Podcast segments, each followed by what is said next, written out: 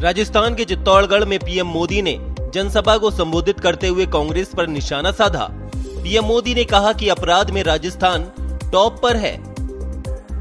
राजस्थान बड़े भरोसे से कह रहा है, भाजपा आएगी, गुंडागर्दी जाएगी। भाजपा आएगी, दंगे रुकवाएगी।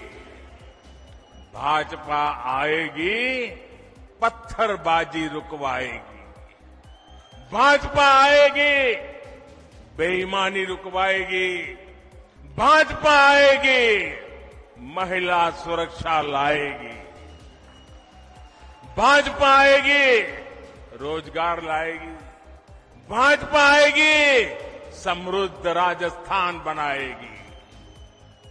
मेरे परिवारजनों राजस्थान की जनता का संदेश कांग्रेस के नेताओं तक भी पहुँच चुका है।